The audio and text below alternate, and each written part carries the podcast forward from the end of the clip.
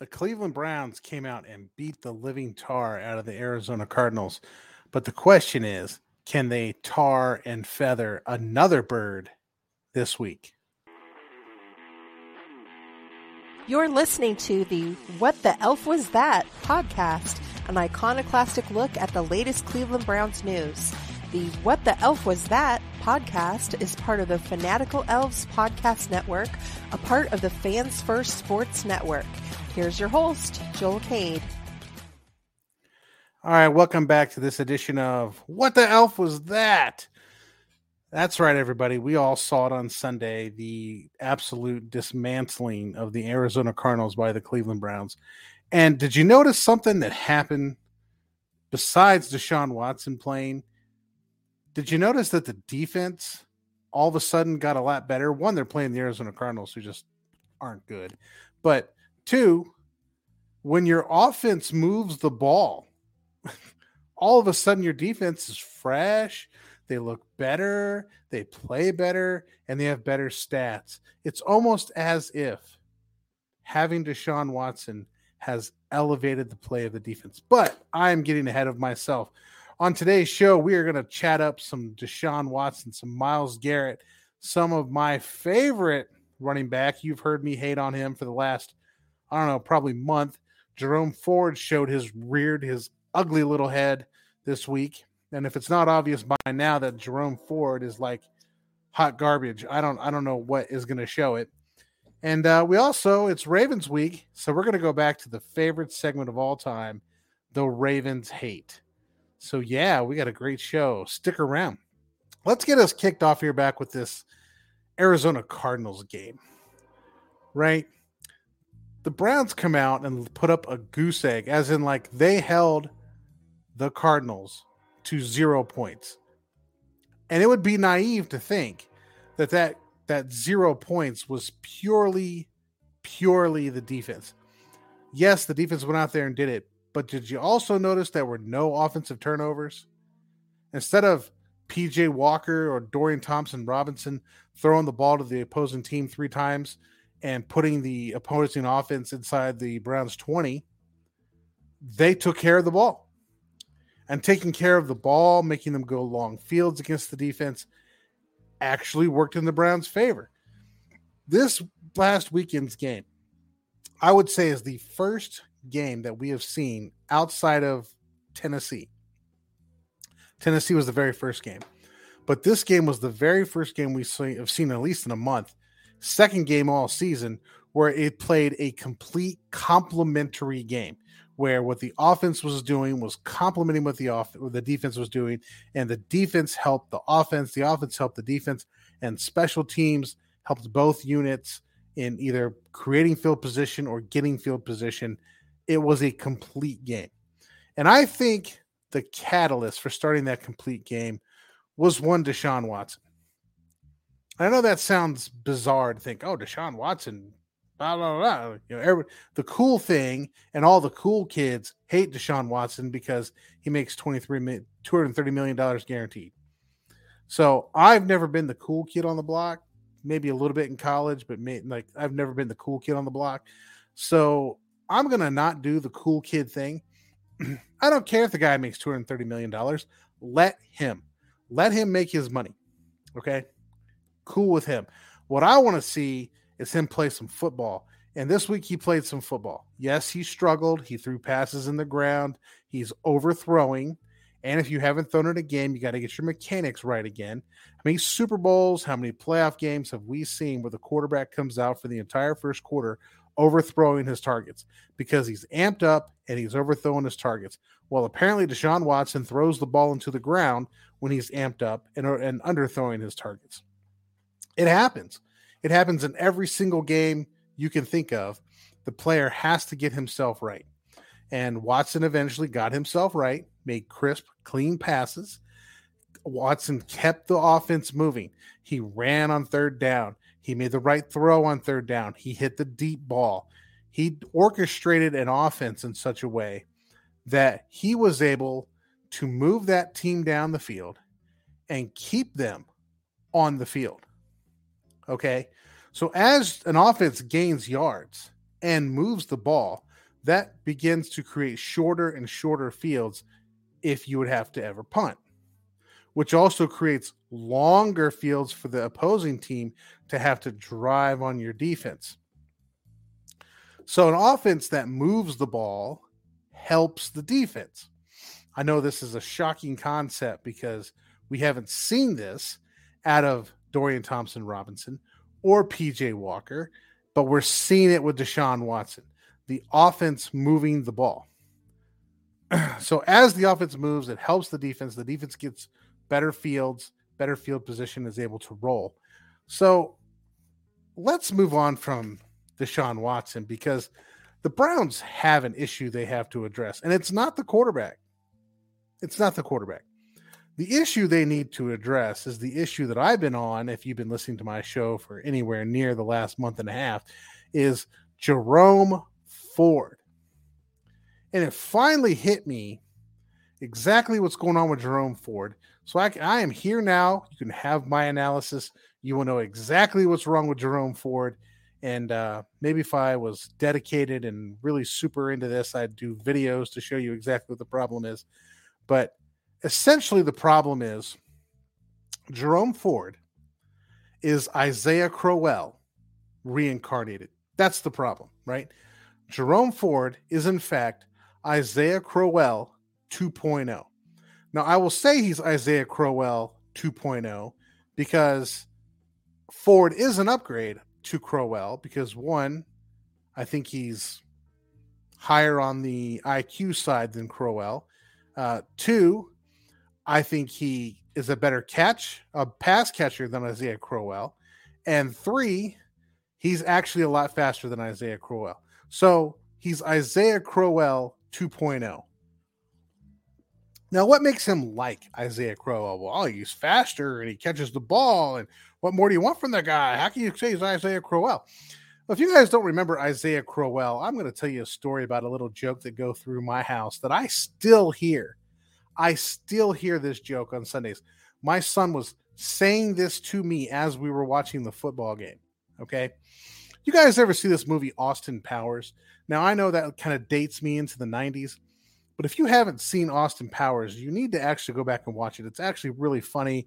It's Michael Myers. He plays both Dr. Evil, who's the arch villain, and Austin Powers, who's the spy. It's kind of a James Bond esque kind of spoof. And honestly, I'm a huge lover of James Bond. I've seen every James Bond movie ever made in order twice over. Okay. And I've seen, I have favorites going to get me on Bond. I could do a whole podcast on James Bond. I could do a weekly podcast every week on James Bond and never get bored. But so this Austin Powers character is like a hippie.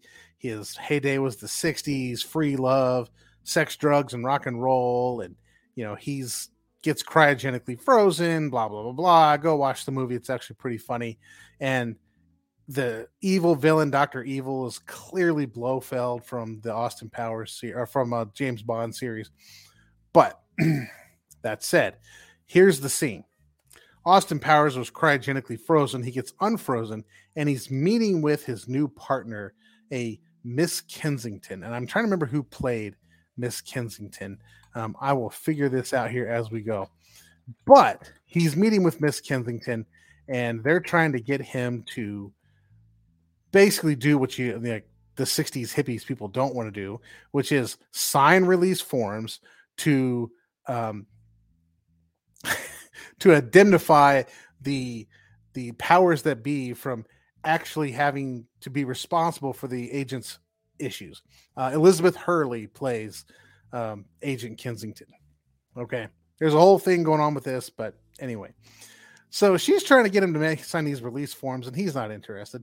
He's on his big jumbo jet, his swag shag mobile. They're on this. He gets her to sit on a bed. He's not interested in release forms. He gets the bed to start moving and shaking, and he starts to pretend, oh, there's turbulence. Oh, I fell over, trying to fall over onto Elizabeth Hurley to try to get her to have sex with him. This was this little game. Okay. That's what Austin Powers is. It's just funny little spoof. But the part where Austin Powers is sitting on this bed going, "Oh, I fell over," and like falls over in a kind of mocking way to try to like get close to Elizabeth Hurley. This This is the joke with Isaiah Crowell because Isaiah Crowell and Jerome Ford run the outside zone in the exact same way. Okay. And that's this. Here's why Isaiah Crowell would fall over. Isaiah Crowell would start running really fast, faster than he should, toward the end of the offensive line. And then when he finally saw the hole, he was so overcommitted that he would try to plant his foot and stop to change directions. And in doing so, he would lose his footing because momentum was pushing him and he would fall over. So that became the joke. Oh, I fell over. Oh, I fell over because that's what Isaiah Crowell did. Anytime he ran an outside zone, he completely fell over and you'd lose three yards. This is what Jerome Ford is doing. Jerome Ford is getting the ball and he's running as fast as he can. He doesn't even see a hole. So, I mean, good for Isaiah Crowell to see the hole, but just miss it. I, Jerome Ford just thinks, like, I don't know. I guess the only thing I can say is he's like a, a fifth grader learning to play football, right? He just wants to run to the outside, turn the corner, and run up the sideline like you're going to actually do that in the NFL. That doesn't happen in the NFL. When was the last time you saw anything like that in the NFL? I'm not talking running an alley because teams can get an alley. An alley, by the way, is between the corner and the defensive end. That's the alley, not the sideline. That's the alley. People can get an alley because that's easier to get. But Jerome Ford tries to run all the way around to try to get the edge. So what Isaiah Crowell would do is he would run and he would be overcommitted and fall over, okay, and lose like three, four yards. But what Jerome Ford does is he runs, he either sees a hole and thinks, I'm not doing that, or doesn't see the hole, then tries to loop around the offensive tackle to try to get to the outside to run up the sideline, which is super dumb. Super dumb. And he hasn't learned. In fact, he's gotten worse as the season has gone on. That's why I saw this stat on X on Twitter slash X that he's like the fourth most inefficient back in the NFL. I don't even know how there are people in the NFL that are more terrible at that position than Jerome Ford because Jerome Ford is just straight garbage. I mean, he's just he's awful. He's terrible. Okay. He's like Isaiah Crowell. Just take the football, rub it against your butt like it's garbage, man, because that's who you are. Jerome Ford is the one man drive killer. And I watched it on three drives on Saturday or Sunday, excuse me, against the Cardinals. I can if there was an efficient running back in the Browns backfield that was young, the Browns would be unstoppable. I mean, just unstoppable. But instead we have Jerome Ford. Jerome Ford will take the ball, run toward the hole, run toward the outside zone, see that there's nothing there or what he thinks is nothing there. And instead of doing what Kareem Hunt does, which is why Kareem Hunt has got like his third or fourth contract, which is I can get three yards and just run up and get three yards. You know, even if you fall over and getting three yards, at least you got three yards.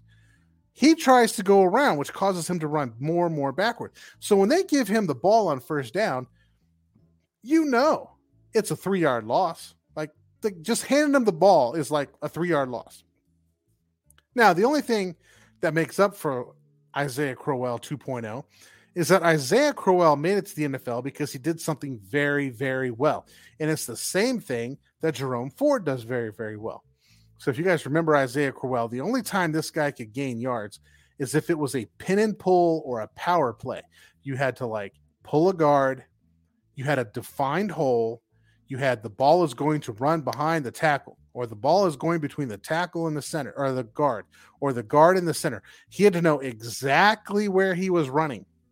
And then he would run as forward as fast as he can through that hole, whether there was a hole there or not. He ran into people. And if there was a hole, he would gain yards.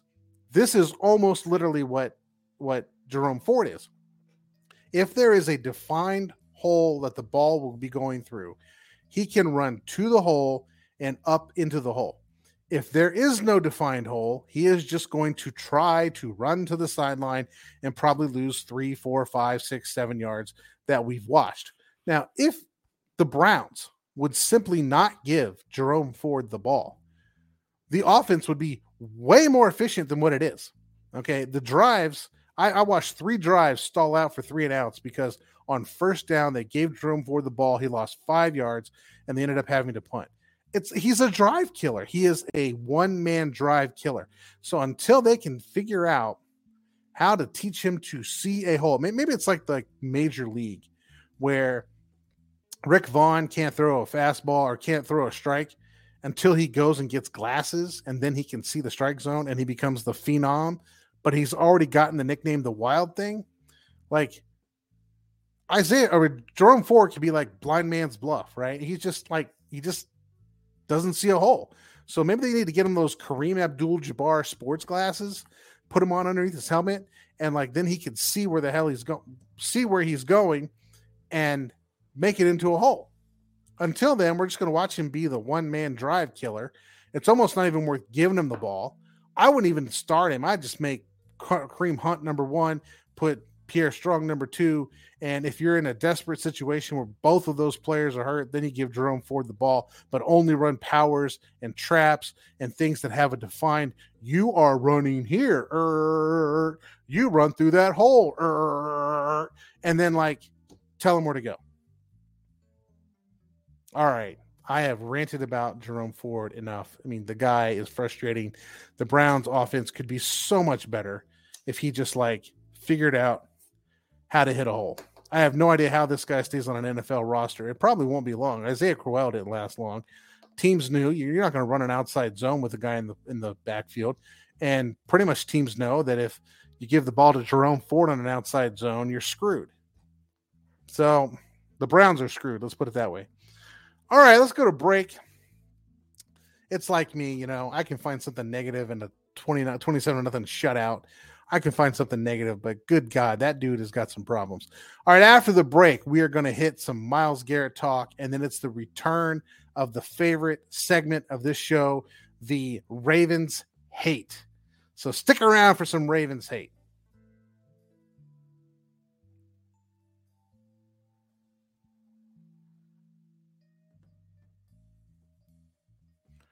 All right, and we're back. I am just so impressed this year with Myles Garrett. Now, you guys have been watching Myles Garrett. You may not know, you know, how he's so much different and so much better this season than past seasons, but he is. And it's not the athleticism that makes him different.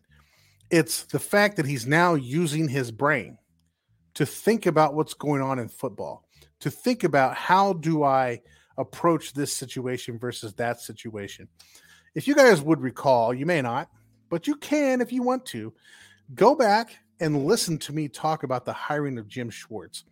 And I said right then and there that Jim Schwartz's success as a defensive coordinator will rest on the shoulders of Myles Garrett because previous coordinators, Joe Woods, Gregg Williams, none of them could get through to him because he came out in the draft. He was super athletic.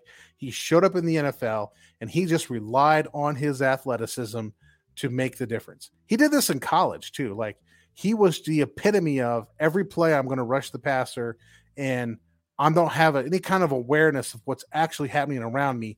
I'm just out there to use my athleticism to to win a, a football game. And he is such a freak athlete that he can do that and still be all pro and he's done that in the NFL. But what Jim Schwartz has done, and I and I said this because no other defensive coordinator defensive coordinator has gotten through to him. But if you could teach Myles Garrett to actually play the position of defensive end, he would be absolutely unstoppable. There would be no way anybody could block him. If you could combine his athleticism with a knowledge of the game, as in like this is what's going to happen here. Here's the technique I use here. This is why I'm doing this. This is why I'm doing that. If those two things could get married in in in Myles Garrett's head, he would be by far the greatest NFL defensive end to ever play the game. And ladies and gentlemen, he is starting to be that. That is the brilliance right now of, of Jim Schwartz. He has gotten into Myles Garrett's head. He has taught him the techniques that you need to have to play the defensive end position in that in that defense. I was just like I knew as he was going to a double gap scheme with Jim Schwartz that there are techniques you have to have. You have to know how to scrape a line. You have to know how to take on pullers. You have to know how to rush the passer with multiple pass options. You have to.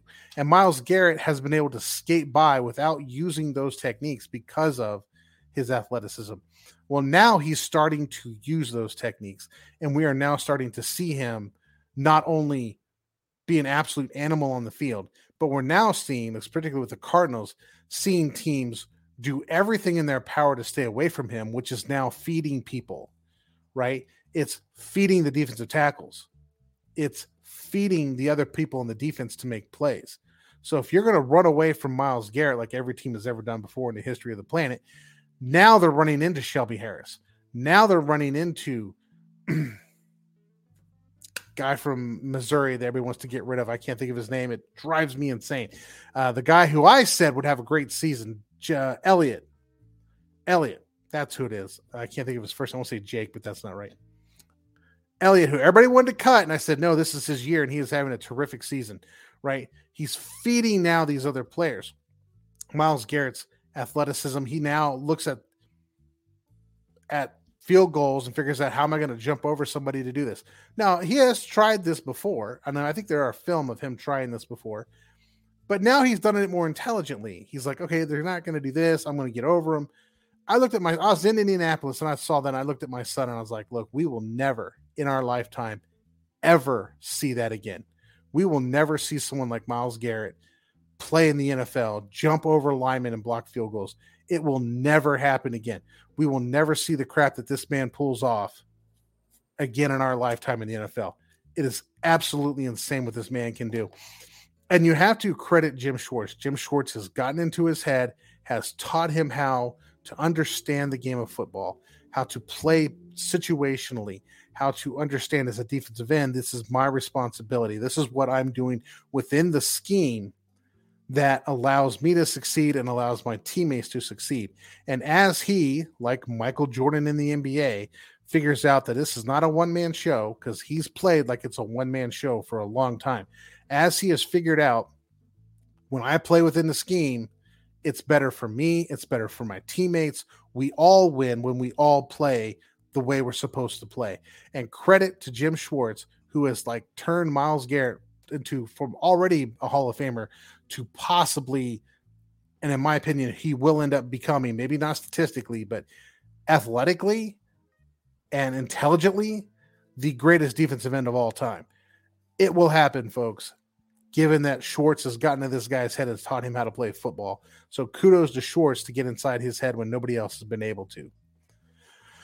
All right. Speaking of the defense, it is time, my friends. It is time that we approach the question. It is time that we approach the week preview. I'm actually a Ravens fan. Go to hell. You know what? That's worth listening to again. I'm actually a Ravens fan. Go to hell. All right, ladies and gentlemen, it's time for the Ravens hate, and I, I've been I've been hating on the Ravens all season. I really have. And you probably think, oh, Joel, why the heck would you hate on the Ravens? What the elf, man? They're like seven and two, and they're beating up everybody. Well, first of all, you got to understand they've he's played a lot of teams. His first four games were almost entirely against either quarterbacks that were hurt or they were against quarterbacks in their first ever NFL start, including C.J. Stroud, Dorian Thompson Robinson, um, Anthony Richardson was the second NFL start before he got hurt, and then they ended up getting beat by Gardner Minshew. So, you know, put that out there. the Ravens had have have had a little easier road to go than most people. I mean, when you get you know a lot of rookie quarterbacks in their first NFL start, you're going to beat a lot of people.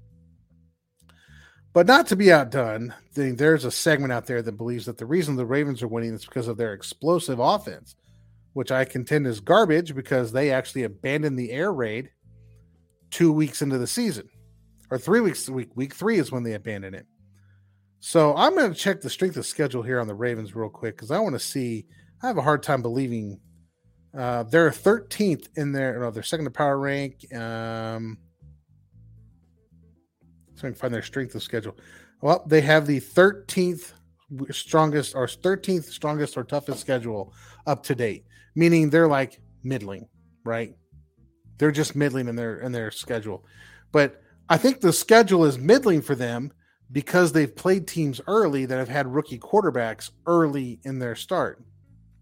I mean, I remember saying week one they basically got a uh, college warm up football game because they got C.J. Stroud on his first NFL start. That would be a different game if if the Texans were going to play the Ravens next week. That would be a very different game than what it was week one. But I digress. I'm not here to talk about the defense. I'm here to talk about the offense because I was doing some research on the offense and I saw an idiotic article and I, I, just can't help be blown away by the stupidity I read on major websites that just like fawn over the Baltimore Ravens. This one's called Five Stats That Prove Todd Monken is Excelling in the Role of Ravens Offensive Coordinator. Now, I bring this up because I have said that Todd Monken is probably going to get fired at the end of the year, and I will be surprised if he's not fired at the end of the year because they've completely abandoned everything that they do with the air raid. But to prove that claim, you'd have to I'd have to explain the air raid to you and why they've abandoned it.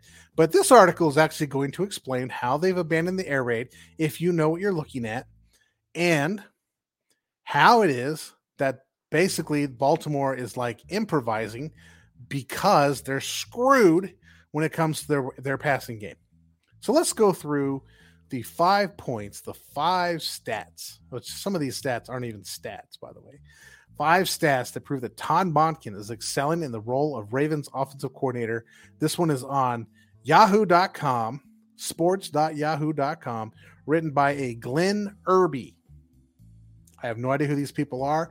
I write about sports intelligently and I can't get crap, but some Glenn Irby gets on Yahoo. I think what I need to do is write hype pieces.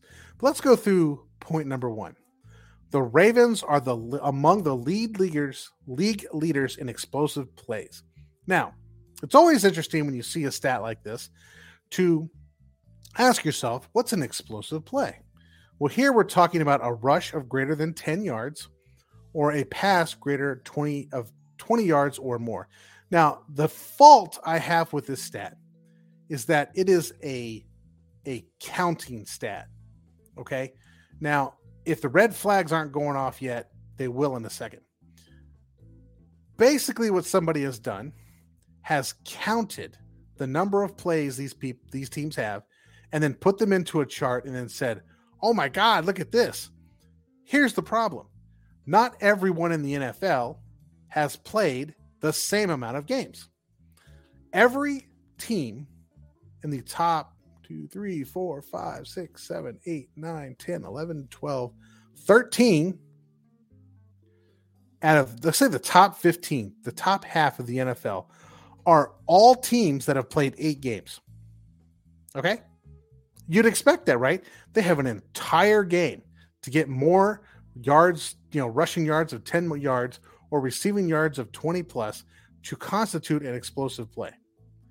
So the fact that the Ravens have actually played eight games is already going to bump their numbers up higher than, say, the Browns, the Steelers, the Bengals, all I think who have had their bye week already. Uh, the Ravens, I think, are the only team with a later bye week. But not to be dismissive, because they apparently seem to be number two in the big plays uh, with 35 rushes of 10 or more. Shocker with Baltimore right there, right? and 28 of receiving passes over 20 plays. Now, of the top five, I'm going to list this list for you, right? This will tell you a thought too. So, number one is the Miami Dolphins. Number two is the Baltimore Ravens. Number three is the Detroit Lions. Number four is the San Francisco 49ers. Number five is the Chicago Bears. Number six is the LA Rams. Number seven is the Atlanta Falcons. Number eight is the Chiefs. Number nine is the Colts. 10 is the Broncos. 11 is the Vikings. Now, if you haven't seen garbage teams, there are garbage teams. Like number five is the Chicago Bears. So they're probably going to have the first and second pick of the draft. Okay. They have explosive plays. I mean, has this translated to points and has this translated to victories? I don't know. But the, the Ravens are number two in explosive point, uh, explosive plays. They are number one in rushing, and I believe they are number five or six, maybe even lower. Oh no, they're like eight or ten to 8 and 10 range in passing plays, which means the Ravens are running the football. That's what they're doing. They're running the football. And Todd Monken is an air raid offense, which is a throw the ball across the yard, run if you have to, but throw it if always, always, always, always throw it. And the Ravens are not getting their big plays on throwing the ball. By the way, do you guys know? I'll just tell you because it's a fun stat. What is the one team that comes in at number 12 who has not played eight games? That would be your Cleveland Browns. That the Browns have more explosive plays than, or they have the most explosive plays of teams who have played seven games which means you're not comparing apples to apples. You're comparing apples to oranges. It's just a stat to make something look good. It means nothing. If anything, it tells you the Ravens are not throwing the football, they're running the football. And we all know because we're Browns fans, we know that Todd Monken is allergic to running the football. So we know this isn't due to Todd Monken. But that's stat number one.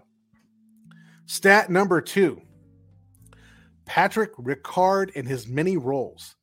Patrick Ricard has played fullback, tight end, and offensive line in this offense. First of all, what, what does that have to do with anything?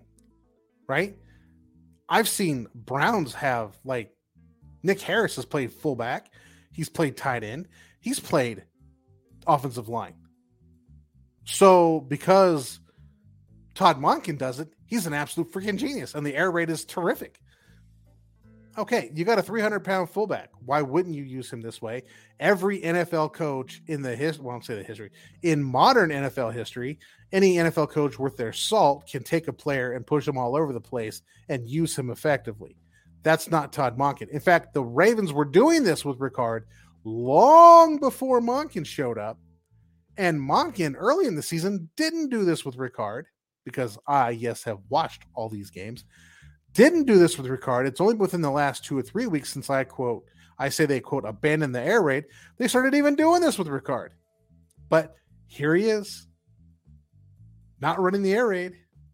But my gosh, Todd Monken's a genius because he's moving Patrick Ricard around. All right, let's move on to stat number three. And I don't understand this is even a stat. Stat number three Todd Monken is an offensive scientist. Uh, that that's the stat apparently. I don't even know what to make of this. Oh, here, here's here's the other stat.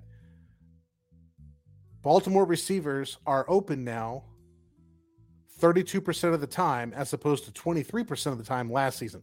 So now they're comparing a season a, a, stat from this season to last season that he's saying the Ravens wide receivers are now open more than they were last year. Okay, then if they're open more, then why don't you have more explosive plays in your pass game? But apparently, we're not asking this question because that would be intelligent. And that's what you're getting on what the elf was that. This is why we ask what the elf is that. What the elf is that stat? That's not even a stat. Wide receivers getting open. Now, I want to know is can Lamar Jackson throw the ball to the wide receiver and given that you know they have eight games and they're in the middle of the pack of explosive plays on the offense, in a to the offense, excuse me, middle of the pack in the league with an air raid offense, and the air raid offense is designed to create passing explosive plays. I think there's failure happening here. I think the stats reveal that there's failure happening here. I'm standing my position that Monken will be fired at the end of the season because this crap ain't working in Baltimore, and they've reverted to a run game. But let's look at the next stat. The next stat. The Ravens are spreading teams out to run. Oh my God. Todd Monken must have invented the, the spread offense because that's what the spread offense does. And the air raid is an outgrowth of the spread offense. The spread offense was created to make teams, defenses in particular, defend every blade of grass it was typically called, or initially called, the basketball on grass situation, where you put receivers out there. But the whole point of the spread offense was to run the football, period.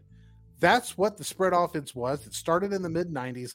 It came into real in its heyday in the early 2000s. Think Urban Meyer in Florida. This is what the spread offense is. You spread teams out and run the football, put receivers in space in an attempt to create mismatches. This has been going on for 25 years, if not longer. But apparently, Todd Monken's a genius because Baltimore can run the football. Now that makes sense, right? Baltimore can run the football because we've seen that they have a lot of explosive plays running the football. Not as many as the Dolphins, but you know, they have explosive plays running the football. But that's who Baltimore is. That's who Baltimore's always been. That's what Todd Monken was brought in to change. But apparently, if you line people up outside and make teams spread out, you can run the football better. If this is what Todd Monken has brought to the Ravens, then my God, I need to be offensive coordinator of the Ravens because I can make that money. So now we've gone through stupid stats. There's the last point is called the general stat. So Lamar Jackson, apparently, according to Pro Football Focus, and if I haven't done my Pro Football Focus rant, um, let me just give you the brief, brief, brief, brief, brief Pro Football Focus rant. Pro Football Focus consists of guys like me who have experience coaching, watching film, guessing, okay, guessing what this, they're supposed to be doing on the play, which in some respects you can do pretty easily. Like, all right, I know what that play, it's this, this, this. But you don't know the nuances of the rules or the specific rules for the game plan of that particular day. Maybe they're attempting to do something with one particular player. They maybe they want to make it look like you're doing something when you're trying to do something else. This is not known. And then that coach who's watching that thing says, yes, they did that, or no, they did not do that. And that's how you get your statistics, quote unquote, of a PFF grade.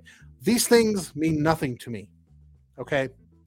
The, the, to me, PFF grades are not even worth the paper they're printed on. It's not even worth reading. Um, I mean, I'm sure they're good, smart, intelligent people there, but they don't get my money. So, according to Pro Football Focus, um, he had Lamar Jackson's efficiency is on track for 3,500 yards passing. Um, I don't even know what the hell that even's about. So, which would apparently be a career high and an 86.2 passing grade for Lamar Jackson. Now, last I knew, an 82 passing grade isn't the greatest. Um, it's good. It's not great, but Monken was brought in to make them great. And this article is about why the air raid is succeeding. Okay, right? Five stats to prove that Todd Monken is excelling, not just succeeding, but excelling. And he has an average quarterback. He turned Lamar Jackson into an average quarterback. Um, I mean, maybe that is excelling. Maybe you took a guy who can't throw the football and can't read defenses, and you taught him how to throw the football. I mean, okay, maybe, that's good. Maybe maybe that's. I mean, all these numbers that you're given 5.5 big throw rate, a 2.98 seconds to throw the football. These are all stats that are given out there that are relative to Lamar Jackson's career prior to Todd Monken. So he has improved the quarterback play. However, that quarterback play has not translated into explosive plays, has not translated into an air raid offense that's destroying opponents through the air. All it is translated into is, hey, we've thrown the ball a couple times and now we can run the football better. Nothing has really changed in Baltimore. You stop the run game, you beat that team period.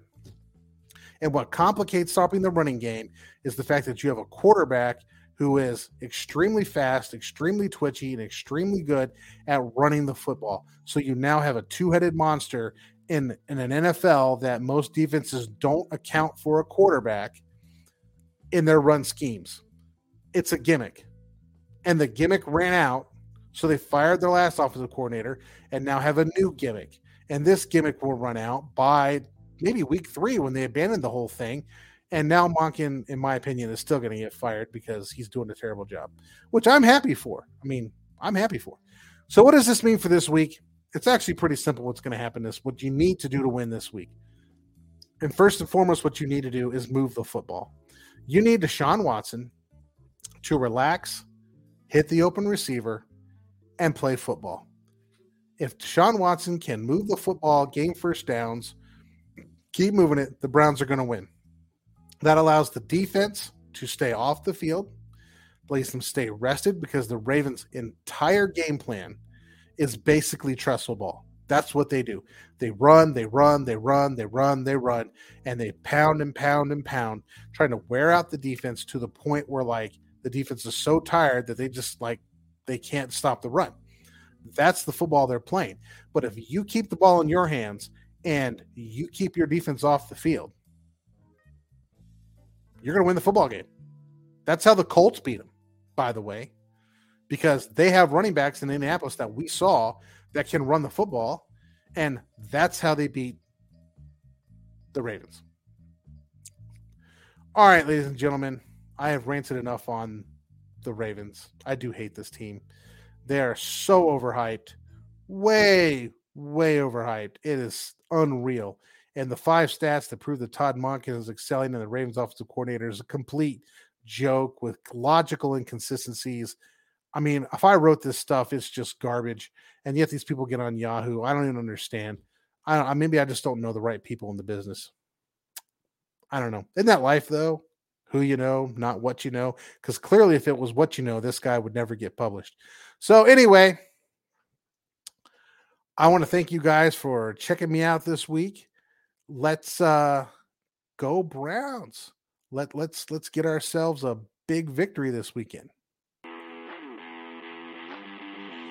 Thank you for listening to the What the Elf Was That podcast. Please like, subscribe, and tell all your friends to give a listen. You can follow host Joel Cade on Twitter at The Left Guard